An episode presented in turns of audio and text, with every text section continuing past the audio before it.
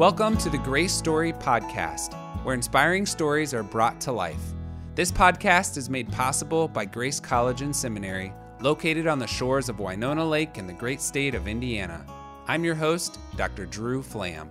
This is the Grace Story Podcast. Today I have with me Dr. Roger Stichter. He's got a bunch of letters after his name. He's been the professor of accounting for 21 years at Grace College in Winona Lake, Indiana. In 2013, he was awarded the Indiana Outstanding Educator Award by the Indiana CPA Society and the Alva J. McClain Excellence in Teaching Award from Grace College in 2018. Prior to coming to Grace, Stichter worked as a CPA and he lives in Winona Lake, Indiana with his wife of 35 years, Jane, and their seven children. Dr. Stichter, welcome to the podcast. Thank you. Glad to be here. Well, I'm excited to talk about your new book, The Principle of Maximums, which is one of those titles that you go, huh, that's that's kind of interesting. What exactly does that mean? So tell us a little bit about what, what the title means, what the book's about, and why you wrote it. Well, for probably 15 years, I've taught this kind of concept. And so the principles of maximums is I will set a maximum for my lifestyle and just different areas of life so that when I get that big break, when I start to make a lot more money than I ever dreamed of, it won't affect my lifestyle. And I will instead determine my lifestyle before I have a lot of money that drives me to buy things I don't really need and spend money on myself instead of a, kind of viewing money as it's all God's because I believe it is all yeah, God's. Absolutely. And so once we view money as being all God's, then the big question is how should I live in light of that instead of just, I just got a $100,000 bonus. I'm going to buy a n- new house, a bigger house, you know, and or I'm going to buy that luxury car I always wanted. Well, that's not even part of the conversation at that point because you've already decided you don't need that. And if God has allowed you to have that extra money, then how are you going to sow it into his kingdom? So the the maximums thing is coming to terms with I'm going to determine maximums in my life and set those hopefully for younger people before you actually have uh, money that drives you to buy things you don't need. So you you said you've been thinking about this for 15 years, um, and in the book throughout, you you give a lot of personal testimony of how this has worked out in your own life. When did you start living by this principle? Yeah, that's that's a great question because I, I think I I probably really started living by it when I was about 27, 28 years old.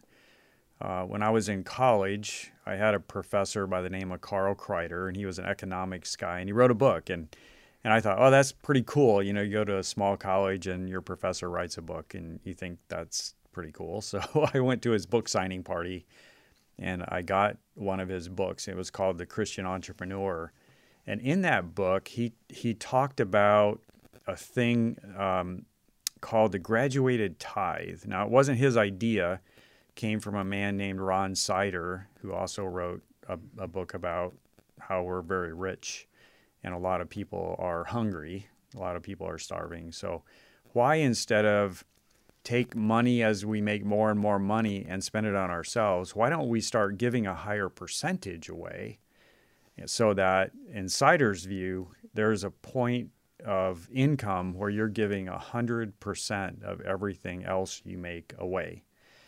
And so the graduated tithe stuck with me.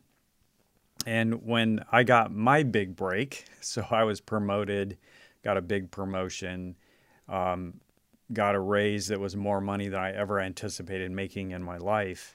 And my wife and I sat down and said, okay, now, how do we live because of this? Because we don't need this much money. And, and I'll admit, at that point in our lives, we still had student debt, we still had a mortgage. Um, we did not have nice, fancy cars. We had two children, not not seven. Um, and we talked about it. I applied numbers to the idea of of a graduated tithe that Kreider had talked about, Sider had talked about, and we came up with kind of how much we wanted to keep and then we were giving a, a much higher percentage away than the tithe, which I think we'll talk about later. But um, we were giving uh, about 20% of our gross income away, and then any bonuses we got, we were giving 50% of the gross amount away. And and this was at a time when we still had debt and we still were young and we had aspirations, I guess you could say, but we decided we were not going to live that way. And so I think that's where it really started for us.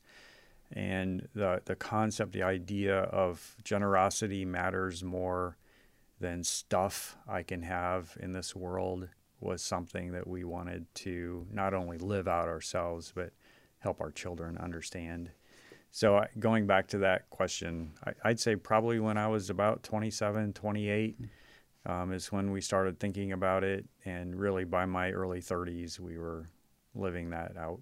I think a lot of times we we have this idea of oh I'd love to give more away or but we never put an action plan into place. And and that's what you did and that's what you talk about in the book is okay that that's a great dream or aspiration. Now what's your action plan to actually put it into practice and and to live it out?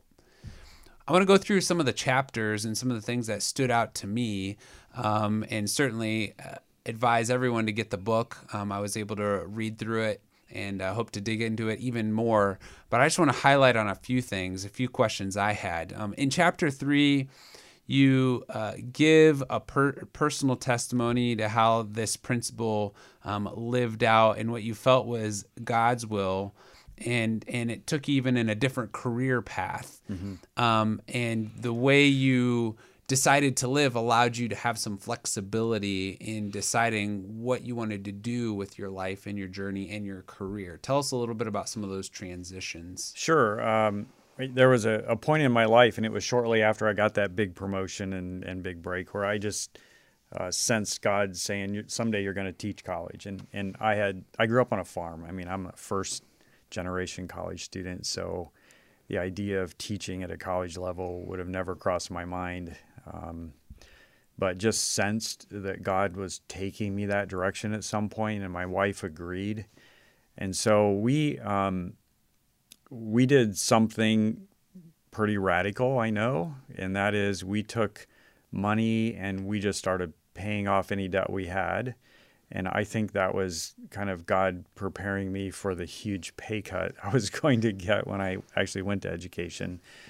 But we, instead of um, spending it on things we could have had, and we could have lived a very, very good lifestyle.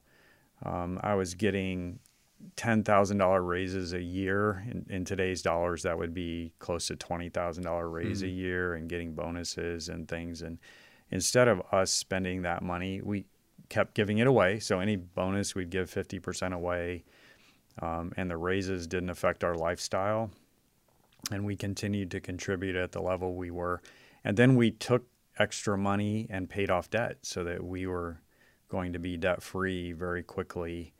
And um, and when the the opportunity came to come to Grace College, it was faster than I thought. So I, I was 34 years old. Opportunity came. I never expected it that quickly. Um, we were able to take that 70% pay cut to be able to come to grace and knowing that I that we couldn't live on the amount of money that my salary would be at that. And, and let me just say, Grace pays better today, so it's it's not that it, it's not quite the same. It'd only be like a sixty percent pay cut. Now um, I, like that, I don't know. know. I won't go there, but um, but we were able to do that because we truly believed God wanted that for our lives and we had gotten past the place where we could be bought. And I think that's a key. Um, Paul in Philippians talks about learning to be content. And, and I've thought about that for so long. If Paul, who is like our amazing Christian person, you know, we yeah. think of him as being the super Christian guy, and he says, I had to learn that. Um, why is it any different for us? We're going to have to learn to be content.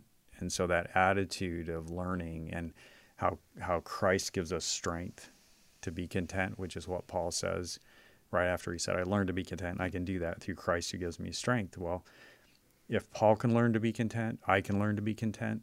And so instead of chasing after more and more stuff that I could buy, I will chase after sowing into God's kingdom, which is what Paul's talking about. This church who gave sacrificially, even when they probably didn't have much to give, they gave anyway. And Paul said, This is like increasing an account in your name that God keeps.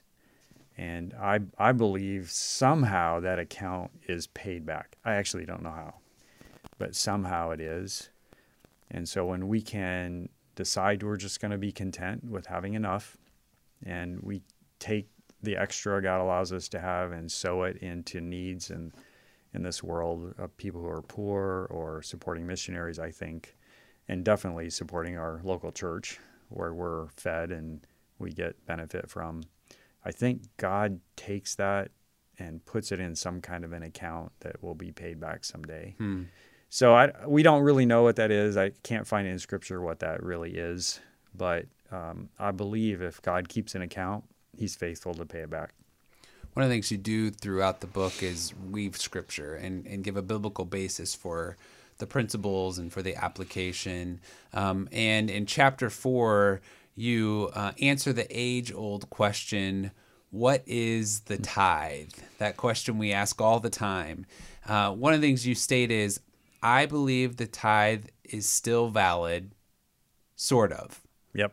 So uh, explain to us what is the tithe? Yeah, so the tithe actually goes back before the law. I mean, it was something that Abraham, the law didn't come until after the children of Israel left Egypt. So the, Abraham was there before the law, and and so back even when he was Abram, um, he gave a tenth, and that tenth was to the priest of God Most High, which we don't know anything else about it, him really, um, except that Abram gave him a tenth of everything, and that principle seems to go on even to the to Malachi, the last book in the Old Testament, where God says, "Test me in this." I mean, God doesn't say "test me."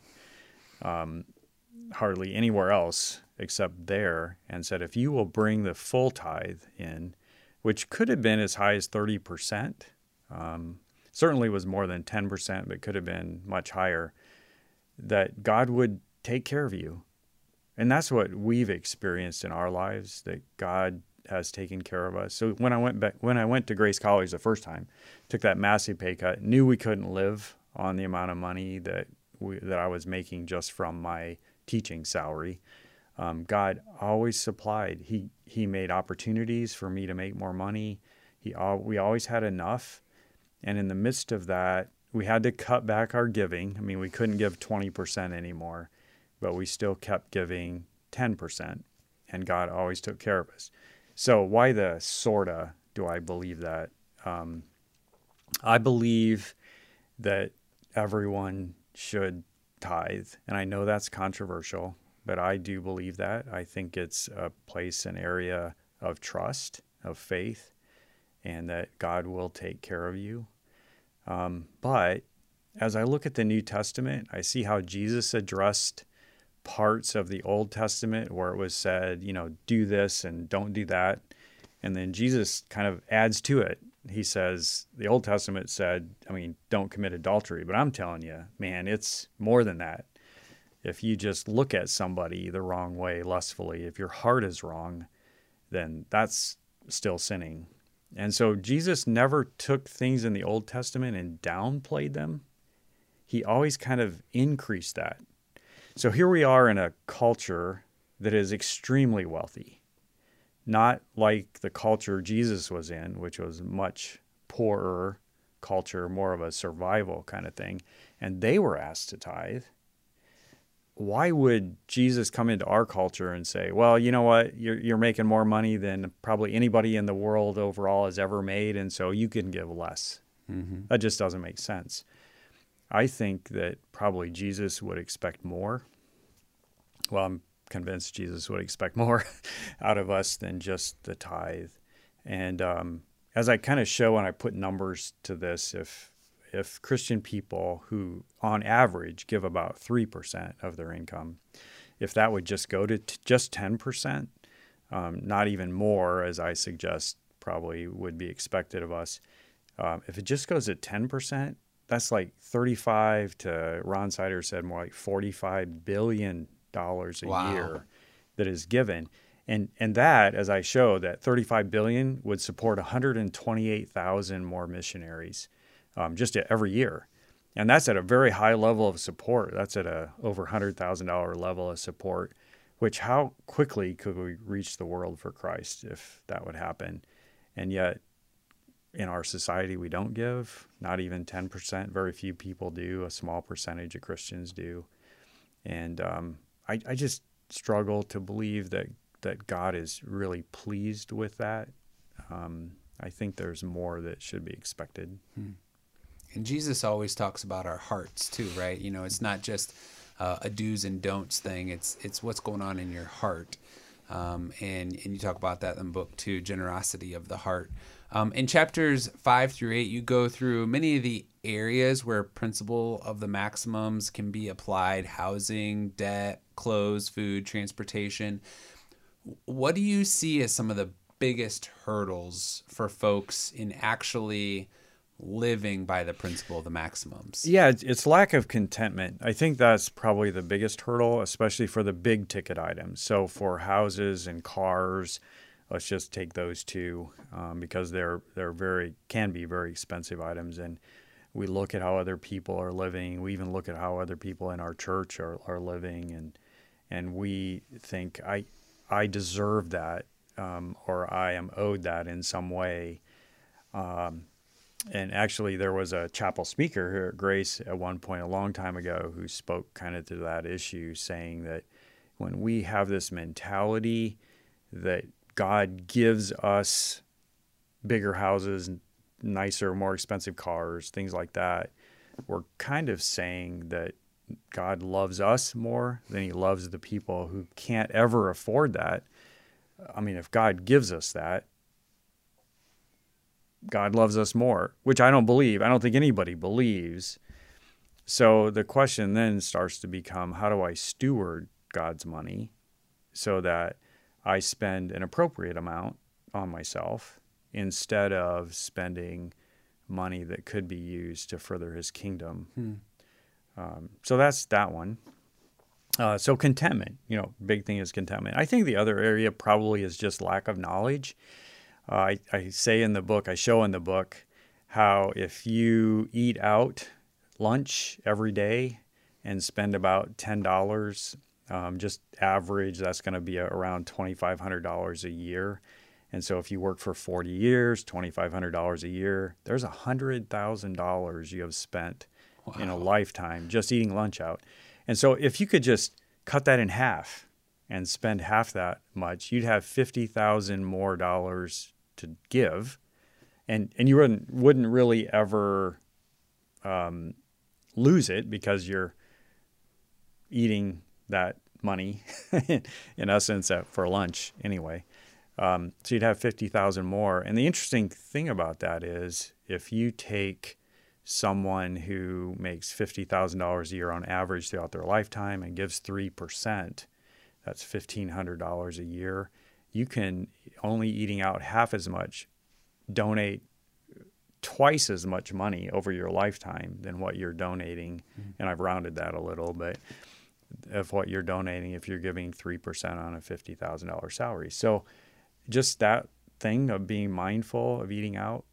Um, i talk about specialty drinks and i know that steps on some toes. People like their starbucks and, and things but specialty drinks and how much money that can generate which again can come out close to $40,000 over a lifetime if you're used to buying specialty drinks every day. And and so just that knowledge of how much you're going to spend in a lifetime for those things, I think is something people just don't realize.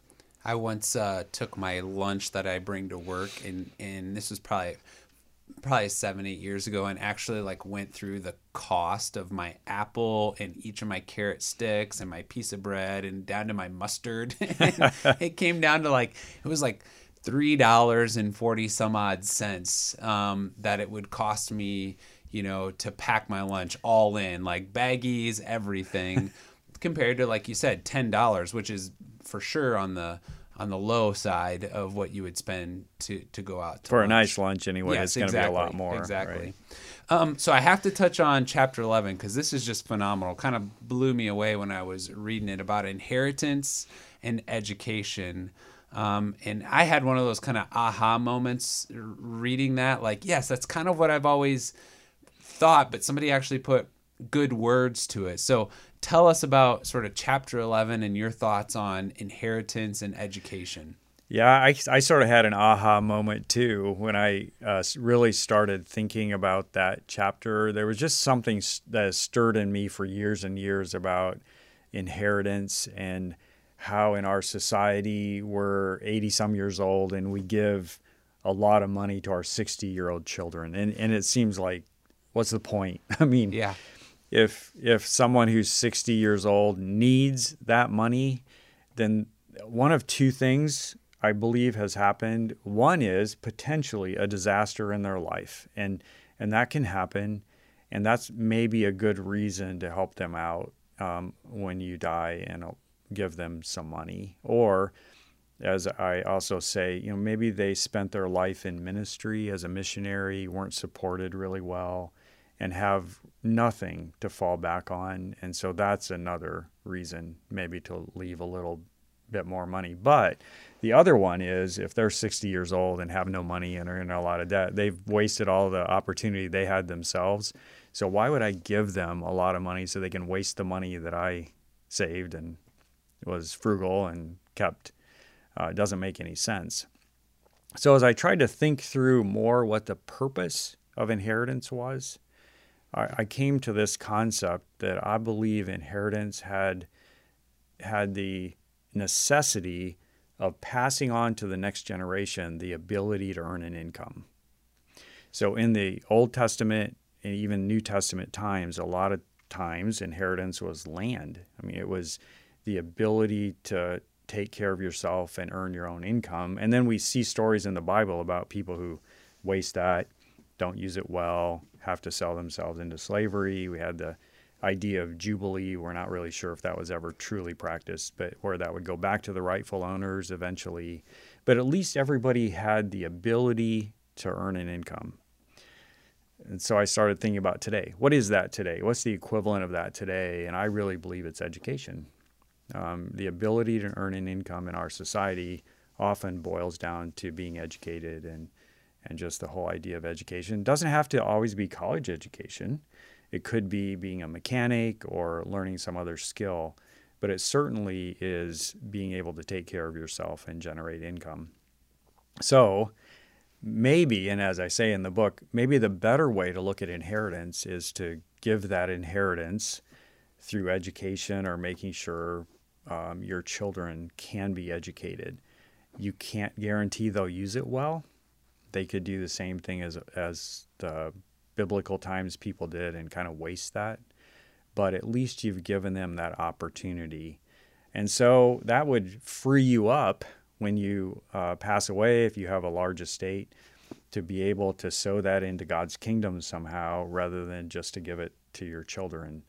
And that's what uh, my wife and I have done. We have seven children, um, but each of our children, we have said, we'll probably get something uh, but not a lot. Most of it's going to be, if we have money left when we die, is going to be given to causes we believe God honors and would like to see supported.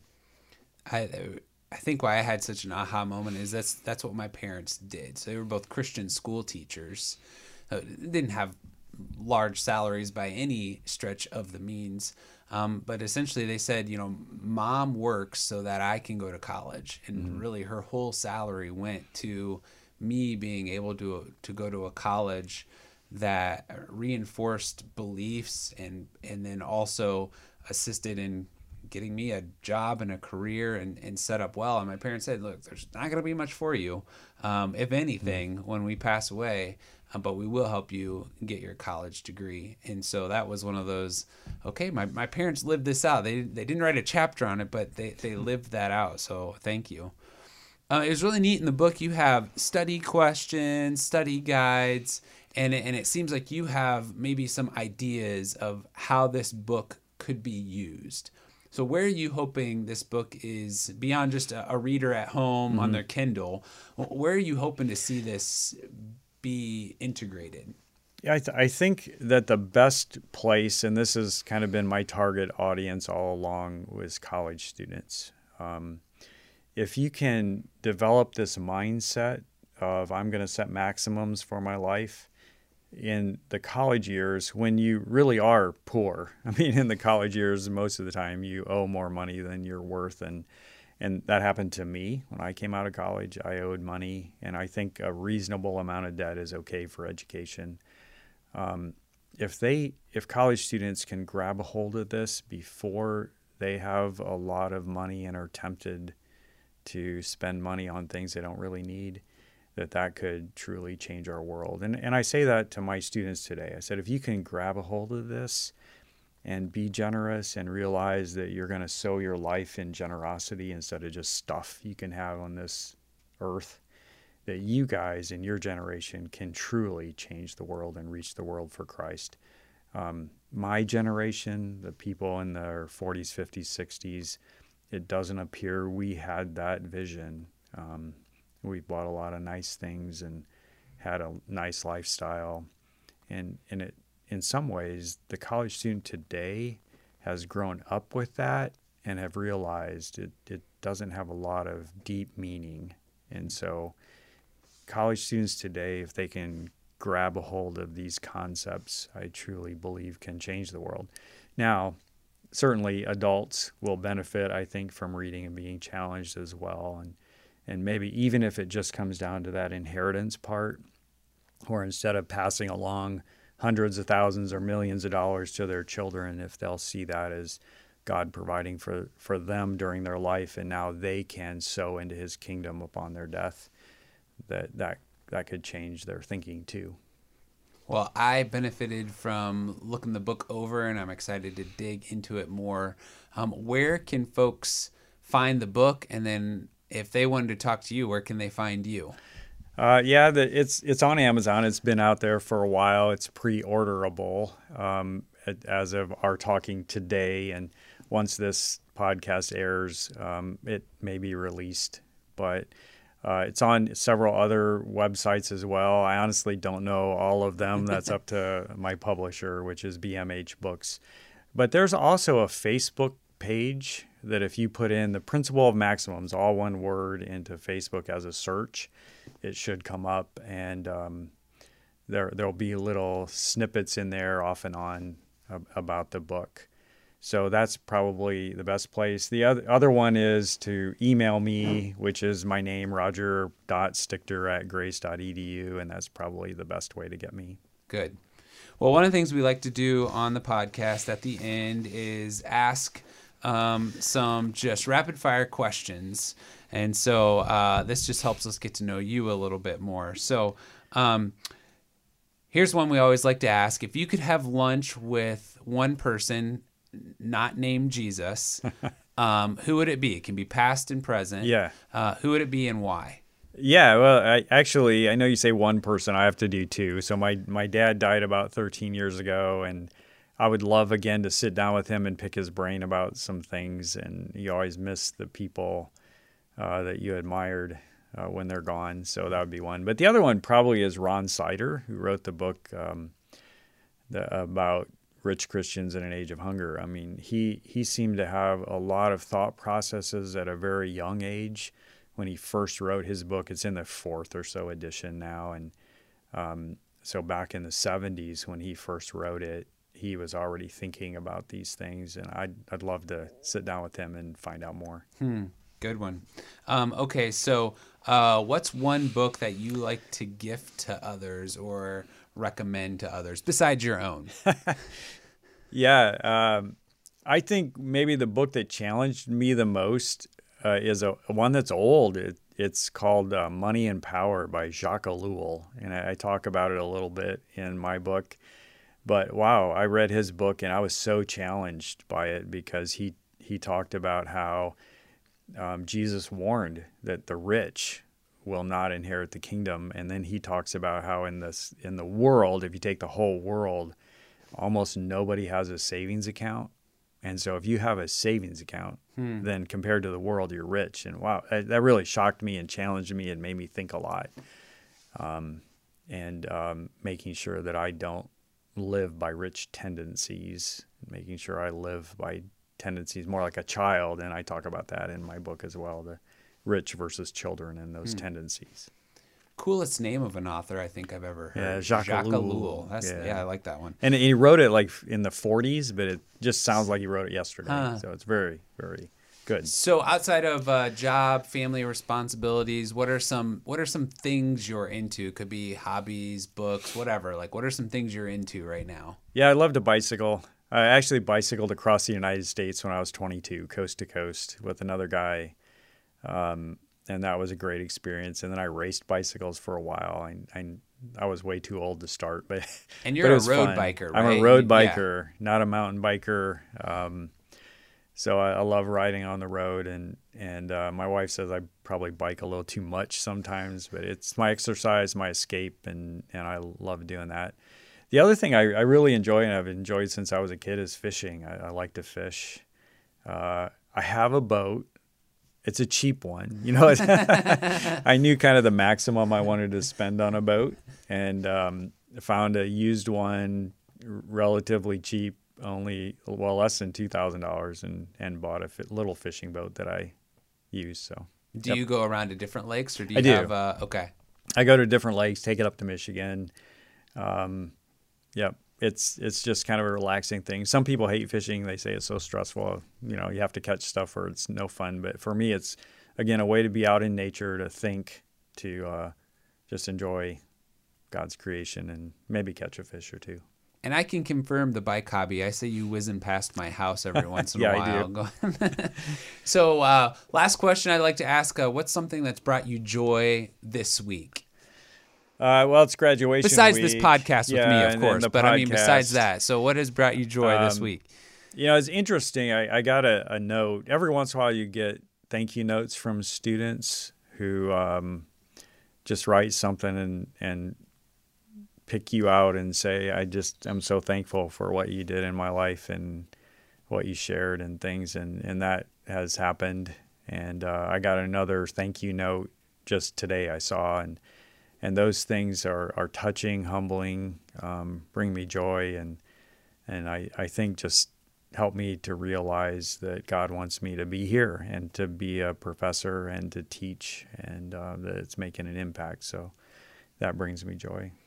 Well, thank you for being on the podcast, and thank you for the impact you've had here at Grace College and Seminary. I have the opportunity to go out and meet with alumni, many of them your alumni. Those accounting grads seem to do well um, in life, and so uh, meet with them, and they they always talk about Dr. Stichter and the impact you had on on their lives. Um, so there's many more you haven't heard of um, or heard from eh, that you've made a difference with as well. Thanks for this book. I'm I'm excited about it. I love learning about this kind of stuff, and I hope so many more will check it out and learn from it, and then pass it on. And we know it will make a difference. Thanks to everybody for listening to the Grace Story podcast today. Our music was written and produced by Dr. Wally Brath, Assistant Professor of Worship Arts at Grace College. Thanks to our co producers, Andrew Palladino and Rick Neer. And if you can do us a huge favor and rate or comment on this podcast wherever you retrieved it from, we would be so grateful. And until next time, live your best grace story today.